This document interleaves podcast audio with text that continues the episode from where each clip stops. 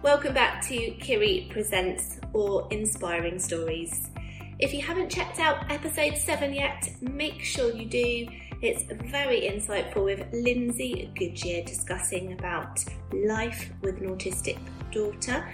This is in honour of World Autism Month, which is in April. And episode 8 is in honour of World IBD Day. We will be talking to Sophie, who discusses life with Crohn's. IBD Day is the 19th of May this year. So make sure you check that out and we'll be able to hear all about that and hopefully learn something too. Check out Kiri Presents Awe-Inspiring Stories on Apple Podcasts.